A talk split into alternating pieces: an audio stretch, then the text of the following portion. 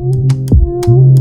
Софтсер звернулася міськрада ще в далекому 2008 році. Ми досить активно з ними здружилися. А сама комунікація, використання меню, воно виходить вже як навик, який існує в людей. Тобто не треба навчати новому продукту чи новому сервісу. Угу. Моїй мамі це розкажеш.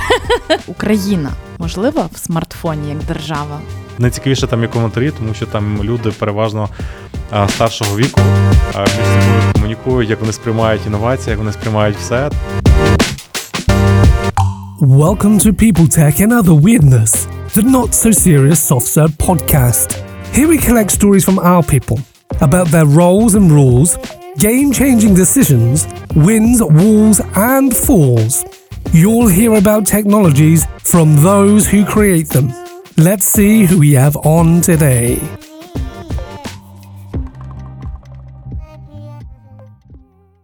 Привіт усім, це Світлана Кирильчук. Я презентую Product Management Community Center, і це наша серія епізодів подкасту про те, які продуктові можливості є у сервісних компаніях, на прикладі компанії SoftServe. Ми розповідаємо про людей, які мають і розвивають свою експертизу в цій галузі. І, звичайно, говоримо про продукти, які ці люди безпосередньо драйвлять. І сьогодні головним героєм подкасту є Богдан Кідик. Привіт, Богдане. Привіт, Світлана. Ти людина, якій до публічних виступів не звикати, то я з легкістю передаю тобі мікрофон. Е, розкажи, будь ласка, про свій шлях самурая. Як ти прийшов у продакт менеджмент і який цьому передував бекграунд? Світлано, дякую за запрошення.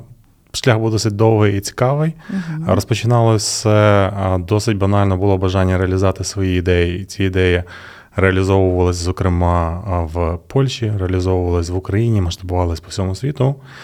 Це були продуктові стартапи. Проте було завжди відчуття того, що бракує певних навиків і знань. Тобто було відчуття, що бракує бекграунду безпосередньо в загальному розумінні, що таке продакт менеджмент, як правильно драйвити продукти не тільки. Мені дуже сильно повезло в цьому плані, адже я мав можливість під час е, одного з проєктів, який реалізовував, познайомитися з Product Mindset Workshop, який проводила компанія SoftServe, зокрема це з самих ключових і хороших напрямків. Uh-huh. Під час нього вдалося досить добре структурувати свої знання, і ту всю активність, яку робилось, буквально переписати, і з нового листа досить багато речей почати наново. Завдяки цьому появилось велике бажання прийти в Сосерв, працювати з Сосервом. Тим паче, той проект, який на цей момент був доступний в Сосерві, цілком співпадав з моїм баченням і бажанням розвиватись далі. То тоді детальніше, окей, тоді про цей проект і продукт, який ти займаєшся. Давай так, давай почнемо трішки здалеку. Так, SoftServe працює в 13 країнах, в 38, здається, містах, але велику увагу приділяє позитивним змінам саме в місті, з якого все починалося. Тобто ми говоримо про Львів. І одним з таких імпакт-проєктів так стала цифрова трансформація міста, е, коли в SoftServe звернулася міськрада ще в далекому 2008 році. Е, із запитом, аби е, SoftServe допоміг е, розвивати сервіси як такі. Розкажи, що саме від того часу SoftServe міг зробити, яку екосистему рішень розробив з попередньою командою, з тою, з якою ти зараз працюєш і драйвиш в ролі продакт-менеджера. Ти, до речі, два роки в соцсерві, так? Так. Розкажи про цю екосистему рішень, що розробили. Все вірно, у 2008 році звернулись до Совсерва власники до основі компанії від міста з проханням допомогти житлово-комунальним господарствам. На той момент буквально все велося на зошитах, листочках і не тільки. І СССР став саме тою компанією, яка допомогла перевести на централізований бухгалтерський облік, яка допомогла зробити системи нарахування, які на той час фактично в Україні майже не було. Були тільки закордонні аналоги, які були з значною ціною, проте прямого аналогу не було. Розробити надзвичайно велику кількість екосервісів як для фінансових компаній, як для житлово-комунального господарства, як безпосередньо crm систем для систем. Після того, як було пройдено початковий етап трансформації компанії, тобто було налагоджено повну аналітику за господарською діяльністю компаній, постало логічне питання, що робити далі, адже ми там досягнули певного успіху, достатньо інформації для управлінських рішень. Але про те, ще не зрозуміло, яке майбутнє і що саме потрібно індустрії. Саме цей момент було вирішено впровадити продуктову експертизу в даному підрозділі для того, щоб зрозуміти краще специфіку міста, специфіку всіх стейкхолдерів, специфіку критичної інфраструктури міста і взагалі мати якусь візію, куди ж сервіси міста будуть далі розвиватися, як вони будуть рухатися, яким чином робити це масштабованим. І одною з перших власне моїх задач було оцінити те, що вже є в наявності, зрозуміти, що зараз критично необхідно і потрібно. І а, за рахунок знову ж таки пічу інвестиційних пропозицій, за рахунок розмови з різними стейкхолдерами, а, досягнути оптимального дорожньої карти розвитку подальшого цих продуктів, які вже були в наявності. Угу. Ну тобто, які це рішення були? Перерахуй просто. Щоб по- порахувати їх насправді ціла екосистема це десятки рішень. Угу. А ключові, на які ми зосереджувалися, це, зокрема, система нарахувань, адже це дуже критично зрозуміти, як правильно порахувати цілому місту від одного з нас підприємств критичної інфраструктури, наприклад, водоканалу, порахувати правильно платіжку, правильно вести весь облік, правильно робити розрахунки, враховувати всі законодавчі зміни. І другим також важливим рішенням, це як- над яким ми зараз найбільше працюємо, це налагодження CRM-систем для того, щоб всю комунікацію і роботу, яка ведеться з мешканцями, можна було оцифрувати і відповідно надати належного рівня якості сервісу. А чат-боти? Чат-боти це один з інтерфейсів, які ми використовуємо. А, В момент, коли нас стояло запитання, як далі розвивати екосистему рішень для кінцевих мешканців, ми зрозуміли, що для цілого міста дуже велика кількість персон і дуже велика кількість технологічних навичок, які вони володіють. А кожна з цих персон вона має свою специфіку сприйняття і різні інтерфейси, які для неї більш або менш зручні. В певний момент, коли ми задумувалися над такими рішеннями, як мобільні додатки, як портали, сайти не тільки. Ми звернули увагу, перше, що мобільний трафік в Україні почав перевищувати трафік, який забезпечують персональні комп'ютери, і проникність смартфонів досить висока. Другий момент, який ми звернули увагу на той, на той час, це те, що серед варіантів, яким чином зробити доступним і зручним сервіс, оптимальним було використання вже наявних мобільних а, додатків на смартфонах. За рахунок того, що проникність Viber в Україні була 97%, як постійно зростає, плюс також є проникність Телеграмом, ми зрозуміли, що один з оптимальних шляхів, яким а, забезпечити доступ до якісних сервісів кінцевим споживачам, тобто всім містянам, це будуть безпосередньо чат-боти. Тобто 97% українців мають встановлені, ну, власників мобільних телефонів, скажімо так, так, мають встановлений Viber в себе на гаджеті. Абсолютно вірно. Коли ми Це поч- велика, великий відсоток. Так, тобто це додаток номер один в центральній і східній Європі, і він активно зростає в кількох країнах світу. І е, твій підрозділ називається SoftServe муніципальні технології. Ви є офіційним партнером Viber, так? Абсолютно вірно. Коли ми розглядали різні платформи і різні рішення, які можуть бути, ми зробили перший пілотний проект. Відповідно, почали шукати контакти до компанії Viber для того, щоб зрозуміти, наскільки цей пілотний проект буде мати перспективу в там в тенденції 3, 5, там 60 років, адже ми розуміємо, що це є платформа іншої компанії. Ми познайомилися з цією компанією, ми досить активно з ними здружилися. Зараз спільно ми маємо реалізованих більше ніж 40 чат-ботів в Україні для саме в комунальній галузі, Угу. і ми активно розвиваємо цей напрямок. Тобто, ви з пілотного ще проекту зрозуміли, що перспектива велика, та в чат-бот за чат-ботами майбутнє у цій галузі муніципальних технологій. А в значній мірі так, якщо Мгм. користувачі мають достатні навики, а власне використовують смартфони. а, І також мають, крім того, встановлений додаток. Це найпростіший спосіб, адже в ситуації з використанням чат-боту безпосередньо у Viber, тут достатньо ввести назву підприємства, авторизуватися в цій системі, підтвердити, що ти є справді споживачем, і жодних додаткових дій не потрібно. А сама комунікація, використання меню, воно виходить вже як навик, який існує в людей. Тобто не треба навчати новому продукту чи новому сервісу. Угу. Моїй мамі це розкажеш.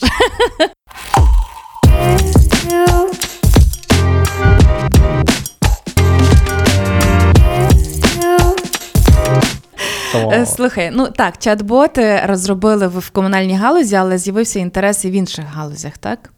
Абсолютно вірно.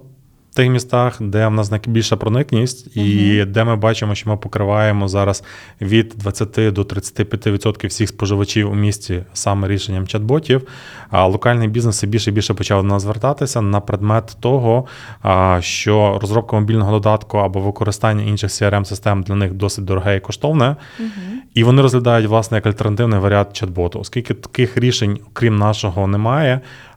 Самі ж комунальні компанії і самі компанії локальний бізнес почали звертатися до нас на предмет того, що їм було би цікаво спробувати. Відповідно, ми запустили вже в чотирьох індустріях пілотні проекти, які активно розвиваються. І за рахунок того, що ми можемо дуже швидко працювати з інтерфейсом, за рахунок того, що ми маємо досить хороший досвід роботи з різними категоріями і побудування рішень саме для людей навіть з низькими технічними навиками. Ці рішення дуже активно зростають, і ми бачимо перспективу, в принципі, зміни взаємозв'язку різних брендів, різних компаній з кінцевими споживачами. Угу. Ти кажеш чотири індустрії. Які це індустрії? Зараз ми працюємо без телекому, зі страхуванням. Також ми працюємо з сервісами клінінгу. І зараз новий для нас напрямок, з яким ми там дуже активно спілкуємося, це індивідуальні послуги. Угу. Е, Добре, я е, хочу трішки, мабуть, е, пірнути в якийсь продуктовий кейс. Пам'ятаю, що ви ну не просто були причетні, а драйвили глобальні зміни е, Львівводоканалу. Розкажи, будь ласка, як це відбувалося, і саме з перспективи продуктового менеджменту, про дослідження, як ви з кінцевими користувачами працювали, як погоджували рішення і так далі. Ми розбили це на кілька блоків для того, щоб зрозуміти комплексність взагалі всього, що відбувається довкола. Перше, що... Як, як взагалі відбувалося це все з самого початку? Типу, є Львів водоканал. Це е, від нього була якийсь запит був?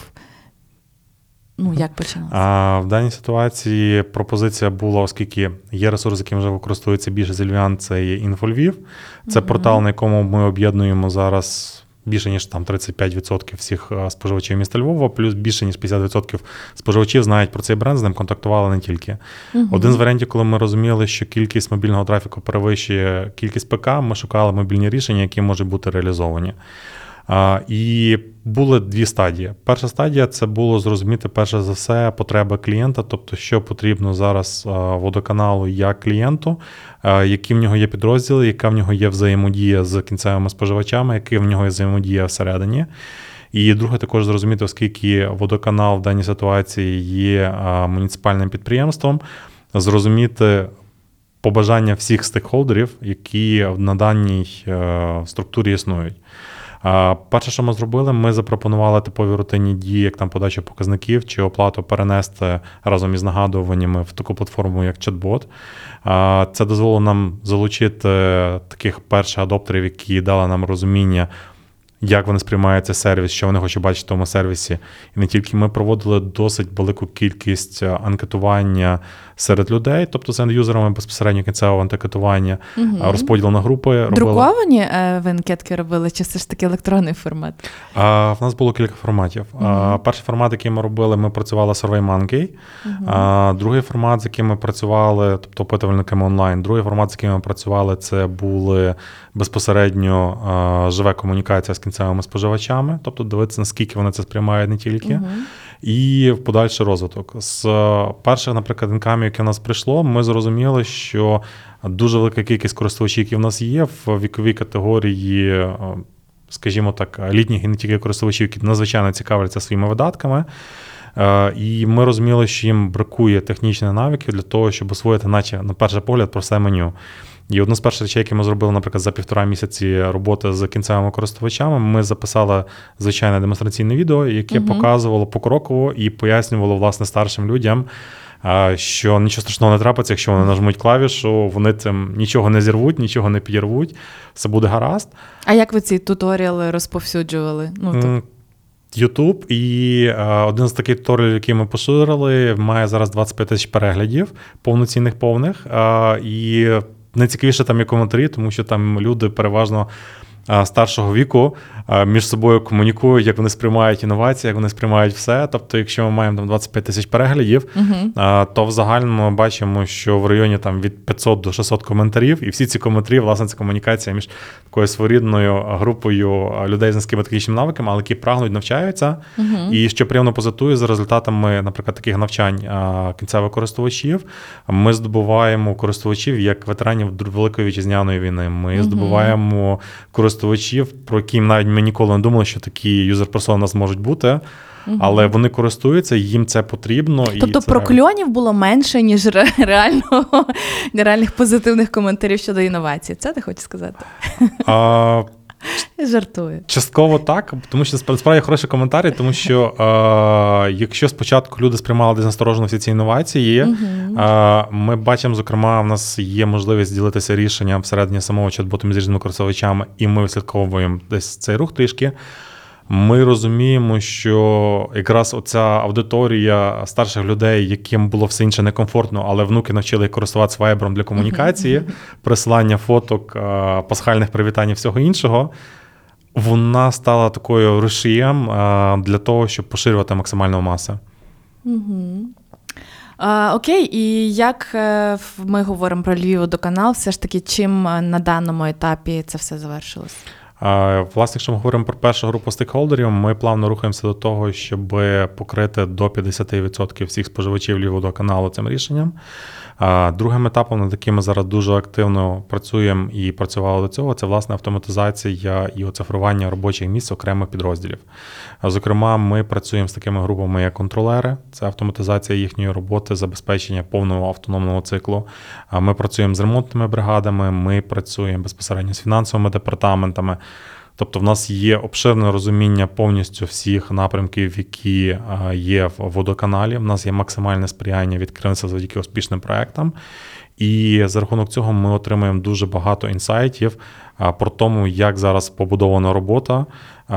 За рахунок нашого знову ж таки експертності, певних гіпотез, бачення, ми маємо можливість дати бачення того, як може бути змінено. Ми це показуємо безпосередньо керівникам цього підприємства. А це підприємство на сьогодні це 1900 працівників. А, Вони на основі цього мають також своє бачення, яке ми доопрацьовуємо. І ті success кейси, які в нас є по автоматизації окремих робочих місць, ми також масштабуємо в інші міста.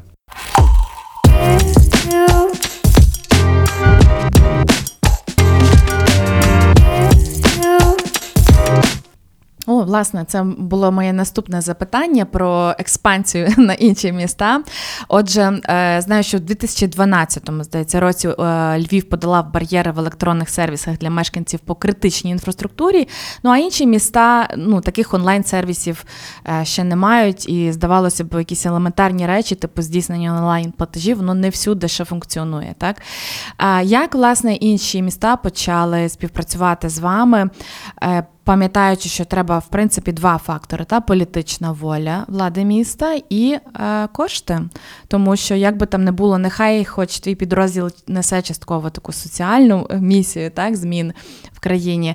Водночас потрібні гроші для втілення цих цифрових е, е, рішень і трансформації загалом. Е, як відбувається взаємодія з іншими містами, масштабування і на міста, і на інші країни? Тоді давай так ще зачепимо. Угу. А якщо ми говоримо про інші міста, в нас є вже досить хороша репутація, яка сформувалася з роками, і ми бачимо позитивну динаміку. Справді, коли в місті появляється політична воля і наявність достатнього бюджету для того, щоб почати будь-яку трансформацію. Ми починаємо спілкуватися з містом. В першу чергу ми пробуємо зрозуміти, які проблеми є, зрозуміти, як вони зараз вирішують ці проблеми. Це досить глибинні дослідження і багатогодинні розмови, під час яких ми намагаємося глибше зрозуміти специфіку того чи іншого міста, специфіку того чи іншого підприємства критичної інфраструктури, там водоканалу, управляючих компаній, теплокомуненерго і інших компаній.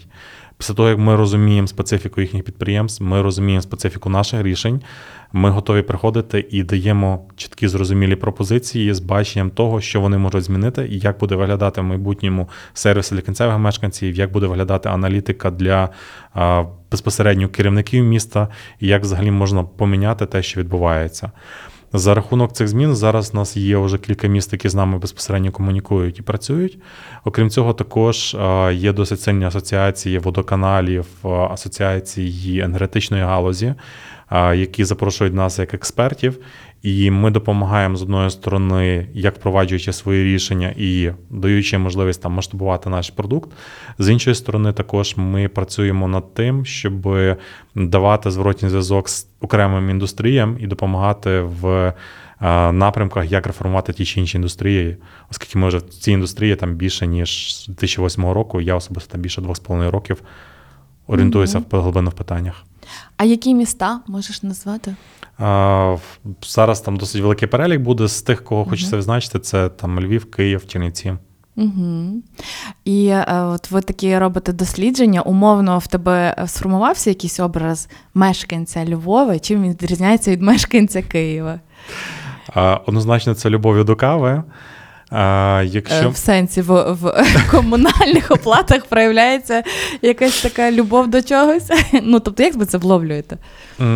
Є своя специфіка. а Специфіка вона проявляється в двох аспектах. Ми розуміємо, що даючи рішення, ми з одної сторони оцифровуємо робоче місце, з іншої сторони, ми а, забезпечуємо сервіс для кінцевого мешканця. Якщо ми говоримо Мгм. про оцифрування безпосередньо робочого місця, є дуже велика відмінність між містами. А якщо ми говоримо про міста як столиці, Однозначно, там підприємства вони спрямовані на побудову процесів, вони спрямовані на швидкі рішення і вони спрямовані на чітку вертикаль виконання поставлених задач, що не характерно, скажімо, більше для інших міст. Тобто, якщо, наприклад, там порівняти два міста, як Київ Львів, то що ми зустріли в комуналці. В Києві ми зустріли те, що є чітка вертикаль і те бачення, яке формується зверху, воно транслюється вниз і виконується належним чином. У Львові знову ж таки є своя специфіка. У Львові досить е, гарна платформа для обговорення.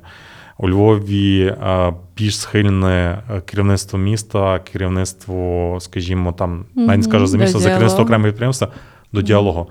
Тобто Цікаво.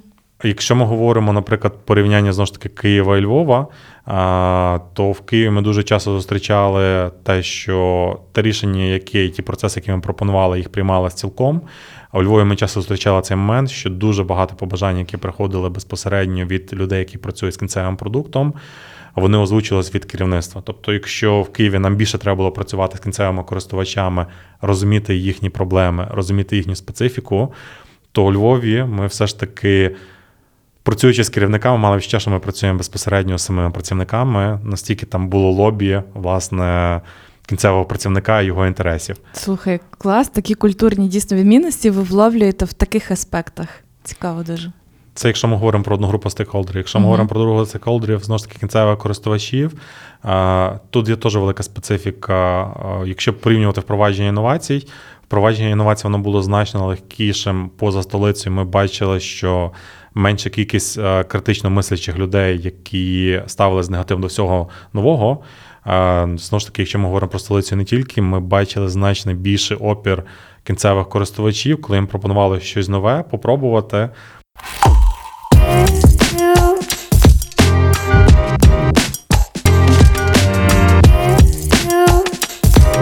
Окей, ми е, обговорили вже е, чат-боти як частину рішень екосистеми цілої, так в процесі трансформації, цифровізації міст і не тільки. А що такого цікавенького є ще, окрім чат-ботів, над чим ви працюєте? Від 2012 року першими, хто впровадив інновації по єдиному порталу, це було місто Львів за допомогою СССР муніципальної технології.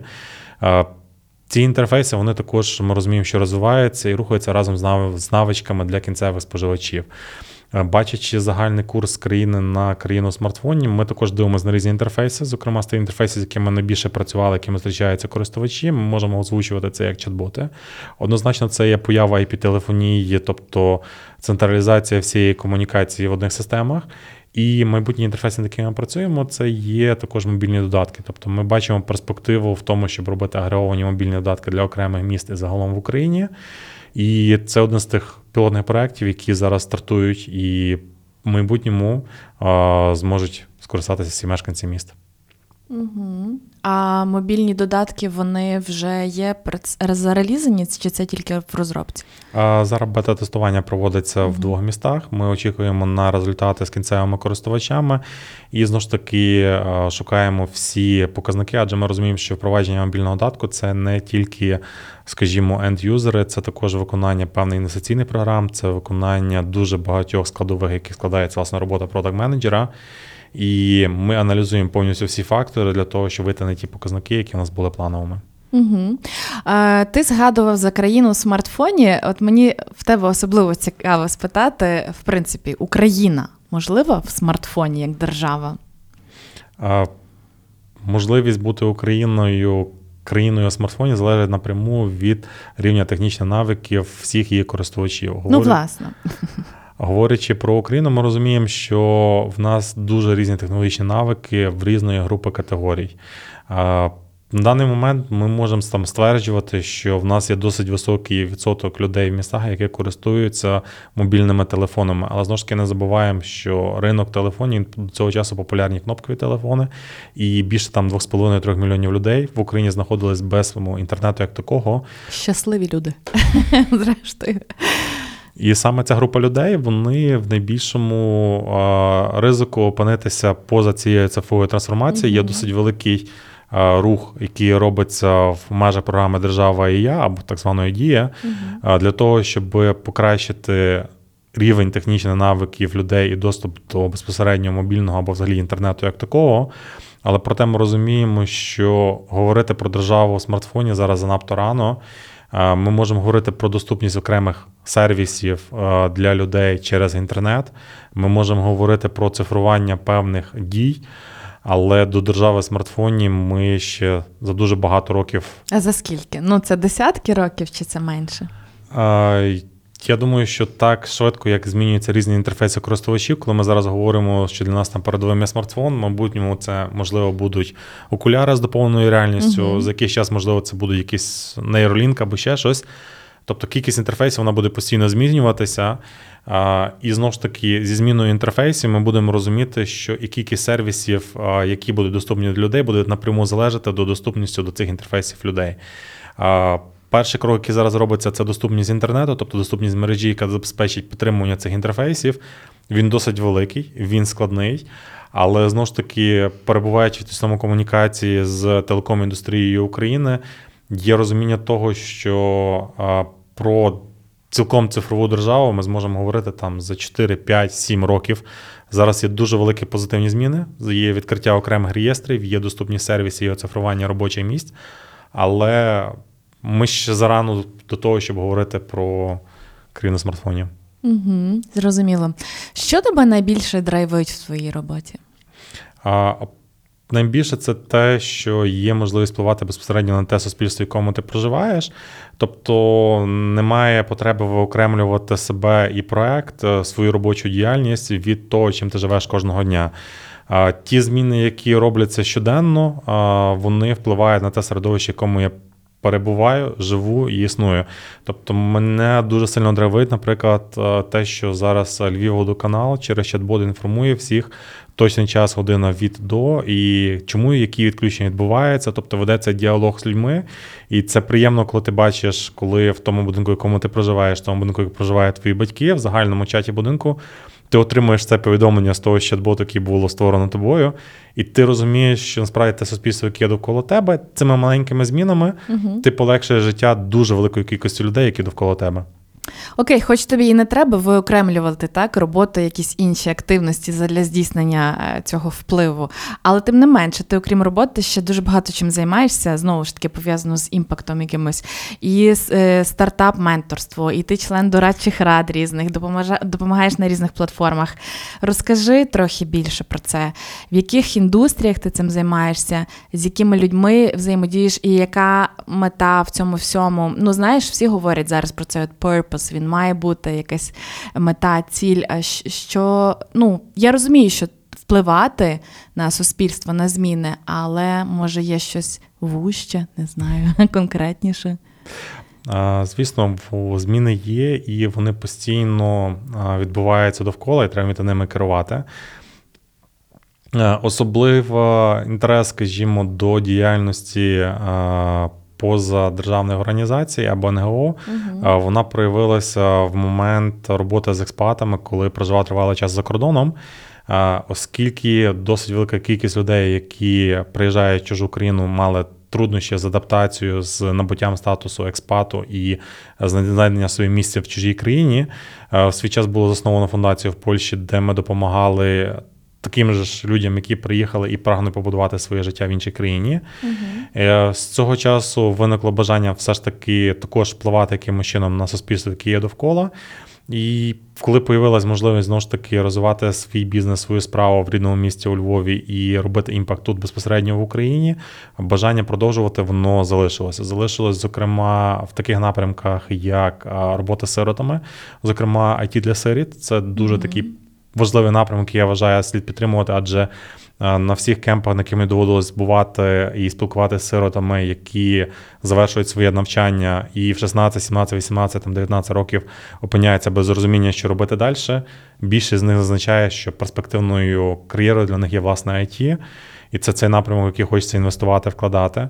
І, звісно, також, оскільки шлях стартапу вдалося вже пройти кілька разів. Uh-huh. Є ряд організацій, як Founder Institute, є хакатони не тільки, де є бажання і можливість ділитися тими знаннями, які здобув. Адже дуже багато тих помилок, які було зроблено 5 років тому назад, вони для мене зараз настільки очевидними, коли хтось їх повторює, що інколи є бажання стримати за руку, але uh-huh. потім появляється розуміння, який саме кейс дати тій чи іншій компанії, тому чи іншому стартапу, щоб вони самі себе перевірили на міцність і ну, дійшли до висновків.